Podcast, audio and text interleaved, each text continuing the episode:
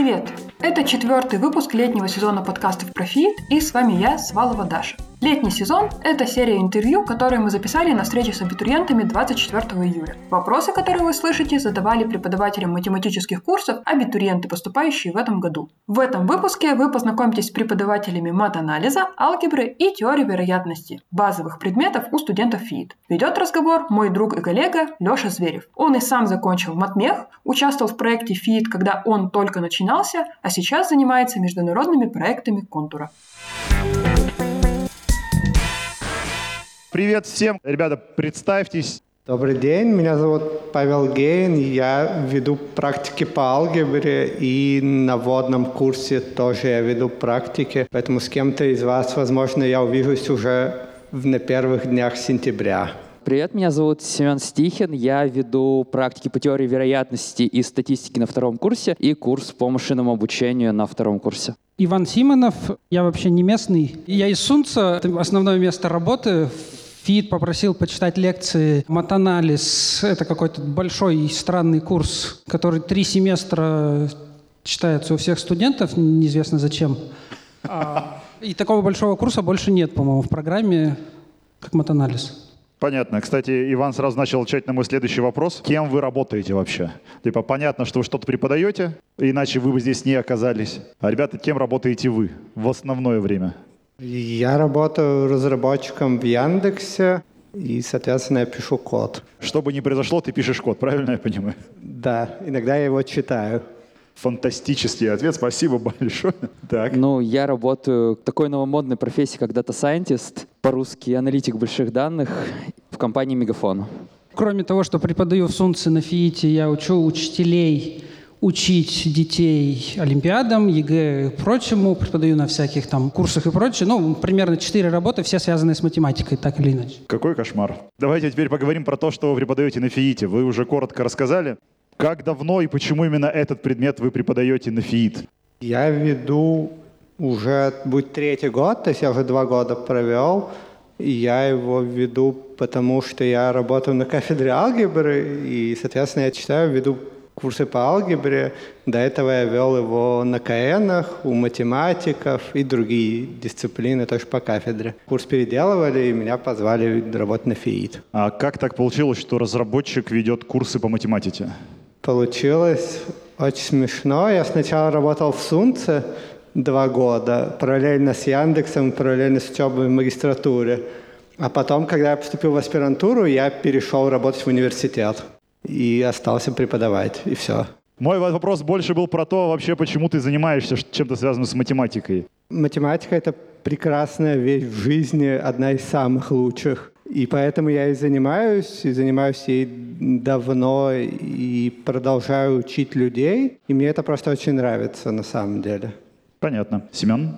Я начал преподавать практики по терверу еще до того, как создали совсем новый-новый фид. Я их веду уже где-то третий год. ML мы ведем. В прошлом году был спецкурс, на этом году это стал официальный курс для фиитов в обязательной программе. Как я попал в все это? Ну, мой научный руководитель пришел, сказал, привет, хочешь провести практики по терверу? Я говорю, ну давайте. И вот меня затянуло на это на три года. Так, Иван, почему именно матанализ? Почему матанализ? Потому что это единственный предмет, на который я ходил, пока учился в ВУЗе. Я просто ничего другого не знаю, да, ни алгебру, ни э, дифура, что-то еще. Матанализ я веду 10 лет, точнее вел, лет 7, потом уволился. И вот на фиитах я год. Угу. Год пытались ну, ну, видимо, сделать, не... сделать какой-то интересный курс. Получилось? Нет. А, прекрасно. Окей, ребята, у меня к вам будут еще разные вопросы. Мы все еще пытаемся немножко залезть вам в головы, чтобы будущие студенты чуть-чуть лучше понимали, с чем им предстоит столкнуться, если они выберут ФИИД. Расскажите, почему вы вообще преподаете? Почему вас, вы, вас затянуло, почему вы продолжаете преподавать? Нравится издеваться над студентами? Типа доминировать? Конечно. Ну, конечно. Доминировать и почувствовать, что вы лучше и умнее. А, ну я все причины назвал, ладно. А, а на самом деле? На самом деле учить людей — это очень классно, потому что ты можешь делать людей лучше. Вот это то, что мы делаем в Яндексе, и то, что делает в Контуре, это делают жизнь людей лучше. И когда ты учишь, ты можешь прям за пару сделать человека чуть-чуть лучше, И чуть-чуть хуже. чтобы в среднем не менялось. Ну, собственно, да. Мне кажется, абсолютно любой человек, когда учится в университете, он такой думает, блин, как отвратительно преподаются некоторые курсы. Ну, точнее, то, что хорошо преподается, оно не запоминается, а то, что отвратительно преподается, оно запоминается. И всегда хочется сказать, вот я бы сделал по-другому, и вот я сделал по-другому. Именно это чувство, мне кажется, лучше всего описывает, почему мне до сих пор это нравится делать. Ага, а студенты тебе говорят, что ты сделал лучше? Как ты... Не знаю, тут есть пара моих студентов. Кири, я сделал лучше? Спасибо. Спасибо большое, совершенно неподкупный человек, случайно сидящий в зале. Иван, а вот тебе такой вопрос, противоположный. Смотри, ты рассказываешь, что ты, у тебя четыре работы, так или иначе связаны с преподаванием, про преподавание и так далее. Тебе наверняка периодически поступают и поступали предложения перестать уже этим заниматься и начать код писать, продукты делать, там, анализировать, заниматься, короче, не учебой. Почему ты все еще здесь? Это как человек, который пишет не, на- не в той раскладке, его надо поправить. А- Ответ нет. Последние лет пять мне не предлагают писать код. Понятно, когда заканчивал вуз, работал и аналитиком, и в Яндексе мы что-то писали. Ну, в общем, почему математика, а не программирование, да? Ну, потому что кодить это скучно, это стало понятно где-то на втором курсе. После четырех лет молодым людям будет интересно, наверное, узнать. У всех стоит выбор либо в магистратуру идти, либо в армию. Не у всех. В, в общем, я выбрал магистратуру. Шесть лет отучившись, снова стоит выбор либо в армию, либо в аспирантуру. Ну и вот в, в аспирантуре активно занимался математикой. И ну, когда ты через 9 лет уже написал какое-то количество статей и кажешься каким-то ученым, на которого ссылаются другие, математикой становится заниматься интереснее, чем кодить. Ну и, в общем, предложений заниматься математикой их сильно больше, чем программировать. Подожди, подожди, я что-то запутался. Ты же сказал, что ты занимаешься преподаванием, а не математикой. Последние два года занимаюсь преподаванием, потому что на математику нет времени. Но всегда можно вернуться, начать э, заниматься математикой. Можно, наверное, кодить тоже начать. Но у меня сейчас уровень школьников 10 класса э, будет, да? А верно ли это значит, что почти все сидящие в зале лучше тебя? В программировании, да, не во... В 11 классе я был победителем региональной олимпиады по программированию. И поэтому я сейчас оцениваю свой уровень как, ну, 10 класс, наверное, того, что сейчас Понятно. Семен? Я немножко, немножко поспорю с тезисом, потому что математика может заниматься... Ну, мне тоже нравится математика заниматься больше, чем программированием, поэтому я не, не разработчик. Но нужно понимать, что математика может заниматься не только чистой наукой в институтах, университетах, доказывать статьи. Можно заниматься математикой, писать статьи внутри коммерческих компаний, и из этого платить очень много денег. Собственно говоря, ты можешь и заниматься математикой, и кодить эту математику, и приносить пользу обществу. Ладно, расскажите, пожалуйста, про ваш курс. Где он читается? Почему он нужен вообще? Иван, ты сказал, что он не нужен и непонятно зачем, поэтому начнем с тебя. Когда читается твой курс? Что в нем проходит? Какая у него цель? Курс математического анализа — это три семестра непрерывной математики. После нее есть еще куча математики, но в обязательной программе ФИИТа ее нет, ее можно выбрать, если будет желание. В европейских университетах этот курс поделен на два, то, что называется calculus, это считать производные интегралы, это самая нудная, неприятная вещь в курсе, которая есть. Она должна быть в школе в 11 классе, но почему-то в 11 классе все готовятся к ЕГЭ и не до чего-то. Поэтому э, вот эта часть школьной математики, она уходит в изучение в ВУЗе. Ну и кроме этого есть э, довольно забавные вещи типа рядов, пределов, бесконечности. Ну и этим мы занимаемся, в частности, там ряды Фурье, А зачем студентам? Я могу ответить. Ну давай. Но матан нужен для понимания тервера, а тервер потом нужен для понимания статистики и машообучения, а статистика и машообучение очень нужны компаниям, чтобы зарабатывать кучу денег. Вот теперь Иван тоже знает, зачем нужен матанализ. Нет, ну матанализ это интересно, как бы вопрос зачем, потому что интересно, да? Ну, а, а сам по себе, но это как сейчас пытаться объяснить, зачем нужен матанализ программисту, это как объяснить ученику первого класса, зачем тебе таблица умножения. Ну, не нужна таблица умножения никому примерно, да, никто не, не пользуется. М- Математики не пользуются, надо что-то посчитать, берут компьютер, пишут код. Примерно с матанализом та же вещь, это какой-то маленький кирпичик в том знании, которое дает университет. Павел, расскажи про свой курс. Зачем он нужен? Что в нем? Курс алгебры – это годовой курс на первом курсе, два первых семестра обучения в университете. Он нужен, чтобы ввести все очень полезные объекты для описания каких-то феноменов из мира. Например, ну, вам расскажут про векторы еще раз, так как это надо сделать, а не то, как это сделано в школе. Понятно, что если у вас была физика, то вы знаете, зачем вам нужен вектор. И если вам будет нужна сложная физика, вам потребуются правильно введенные векторы, и вам потребуется тот кусок алгебры, который называется линейной алгеброй. И это примерно три четверти нашего курса. Соответственно, мы просто вводим все нужные понятия, доказываем базовые их свойства – а потом другие люди на физике, на тервере, на геометрии. И что там еще у вас будет, будут на нас ссылаться, причем они даже не будут э, типа говорить, вот вам как-то рассказывали, нет, они просто вам будут говорить, вот у вас есть матрица, вот у вас есть еще одна матрица, вы их сложили, вы взяли оператор, и все эти слова станут для вас понятными. И это будет вам экономить очень много сил и времени, потому что это очень эффективный язык. Понятно. Семен, я уже понял, что для того, чтобы зарабатывать деньги. Тогда хотя бы расскажи, что происходит на твоем курсе. Что происходит на моем курсе, ребята? Развлекаемся. Не, ну, мне кажется, общую отвечу даже за коллег. На работе очень часто, на самом деле, приходится использовать некоторые математические знания, там, чтобы написать алгоритм, чтобы правильно спроектировать код, чтобы действительно делать модели Data Science, хотя вы не знаете, что это такое, но там узнаете. Для всего этого нужна математика, и поэтому ее нужно изучать. И, и матан, и алгебра, и тервер, они все потом применяются в достаточно практических дисциплинах, там, не знаю, написать робота, там, движение лап робота, в механике, на каком-нибудь робототехнике или еще прочее. Стандартные такие вещи, математически их нужно знать, просто чтобы адекватно разговаривать на языке на работе с людьми. Ну, мне просто не очень нравится ответ, что это нужно знать для того, чтобы можно было легко разговаривать. Давайте я вопрос свой переформулирую.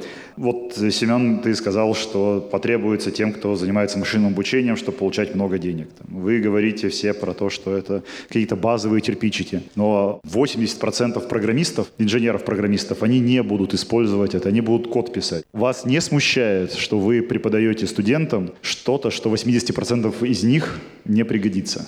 Ну, а что такое код? Э... Что значит писать код? Это вопрос или... Это вопрос. Я отвечу. Я вот пишу код, и мне нужен и матан, и алгебра. Потому что я делаю ну, продукт для пользователя. Это не какие-то космические корабли, хотя у меня однокурсник занимался одно время этим. Они писали софт для космических кораблей. Тем не менее, все это вам может пригодиться. А можешь вспомнить последний раз, когда тебе пригодилась алгебра или матан? Матан нужен довольно часто, потому что одна из самых популярных задач, у вас есть функция, найдите у нее максимум. И это прям матан почти в чистом виде. Это школьная программа, это не матан. Ну, когда у функции, по-моему, много переменных, это уже не школа, нет, на самом деле вопрос, то, что не используется 80%, все предметы практически в ВУЗе бесполезные. Так же, как, например, бесполезно знать правила дорожного движения, если ты ездишь за рулем. Тебе не обязательно знать, что нельзя садиться пьяный, что не стоит заезжать под кирпич, там, по обочине ездить и прочее. Куча людей ездит, хорошо живут, не комплексуют по этому поводу. Можно не знать правила и ездить, ну и с программированием то же самое. Можно не знать математику, писать код. Рядом тебя, может, кто-то не поймет, но тебе будет вполне комфортно и нормально. Мне кажется, мы скатились в какую-то дурацкую философию. А, а мне все нравится. Особенно мне понравилось, что если ты не знаешь математику, то тебя могут сбить на дороге. Это прямо очень четко описывает суть математики. Расскажите, пожалуйста, вот давайте от предметов теперь немножко отойдем. Вам нравятся студенты ФИИТ? Ну, не как э, люди, а как студенты. Мне их жалко. А мне нет. Семен? Ну, половину жалко, половину нет. Все понятно. Скажите, как вы думаете, можно давать студентам свободу воли не изучать математику вообще?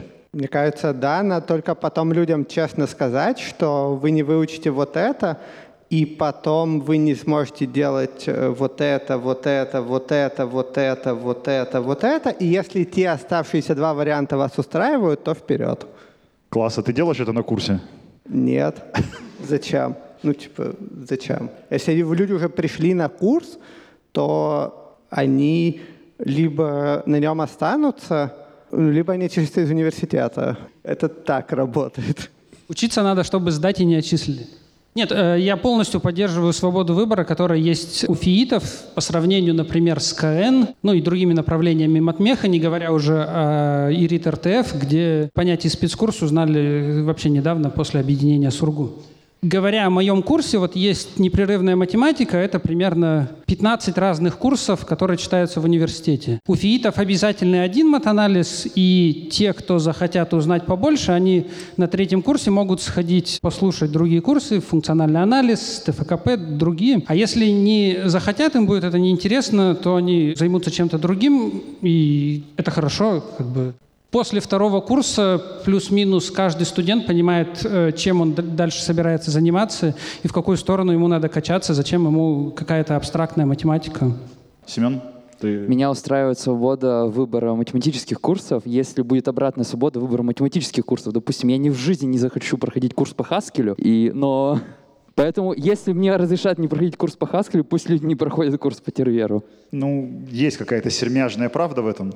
Но это же неправда. Все равно на первом двух курсе всех заставляют проходить кучу курсов. Ну, это да. уже потом свободно начинается. Да, я понимаю. Как раз в, в каком-то смысле в этом и вопрос. Типа, правильно ли, что студентов на первом-втором курсе просто заставляют что-то изучить, не спрашивая? Ну, давайте я все-таки без сарказма отвечу на вопрос. Мне кажется, это классно, потому что многим людям нравится разное. Кому-то хочется идти в бэкэнд, кому-то в фронтенд, кому-то в аналитику, кому-то в тестирование. И большое количество курсов, оно не для того, чтобы загрузить вас по каждому предмету, а чтобы вы на первом двух курсе поняли, чем вы хотите заниматься, и уже там с третьего курса начали работать и зарабатывать деньги в том направлении, которое вам нравится. Потому что раньше можно было проучиться 4 года и до сих пор не понимать, что вы хотите по жизни делать. Поэтому классно, что у вас будет первые два курса по разным направлениям, вы все попробуете и уже потом решите, да, мне вот понравилось понравились эти два курса, я пойду развиваться в этом направлении.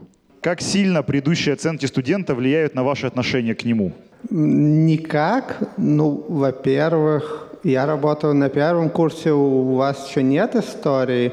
Во-вторых, даже если посмотреть на второй семестр, после того, как люди прошли одну сессию, я лично не хожу в ведомости и не смотрю, какие предметы по другим предметам. Понятно, что я смотрю, какая оценка по моему предмету, хотя не я ее ставлю.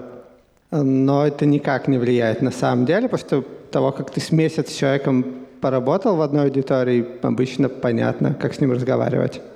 То есть оценка не влияет, влияет человек самостоятельно? Да, конечно. Ну, по крайней мере, когда это происходит офлайн в аудитории, гораздо важнее, как человек сидит в аудитории и что он там делает. В онлайне все хуже, потому что человек может фактически отсутствовать и никак не проявлять себя, и это, конечно, тяжело и плохо, но ничего не поделать. Если человек будет ничего не делать, он таким и останется. Понятно. Семен? Ну, аналогично я ни разу не смотрел на ведомость каких-то других курсов и не знаю оценки своих студентов по другим курсам. Окей. Иван? Ну, вот они... ну, ну, всегда, когда я двойку ставлю, мне интересно, что к этому привело, да, какая математика была в школе, что сейчас можно сделать или нельзя сделать. А. Вопросы не до конца понимаю. Ну вот э, к тебе приходит студент после первого, ну, на экзамен пришел, ты Три раза не сдал. Три, ну или там с натяжечкой ставишь 3, и он приходит во втором, в следующий семестр, его не отчислили из-за тебя. Потому что ты бы поставил ему один, он бы ушел. А он возвращается, и тебе надо снова с ним работать. Нет, э, такой проблемы нет. Всегда оценка — это не мнение преподавателя, ну у меня, по крайней мере, это совместное мнение студента и преподавателя. Студент говорит, ну вот да, я понял, что я ничего не сделал, я пошел. вот. и, ну, ну или э, будешь пытаться получить там 4, или тебе хватит 3 и до свидания. Ну и бывает с пятерка уходит в слезах, что мог сдать лучше, но вот ты сдал на 5, плохо.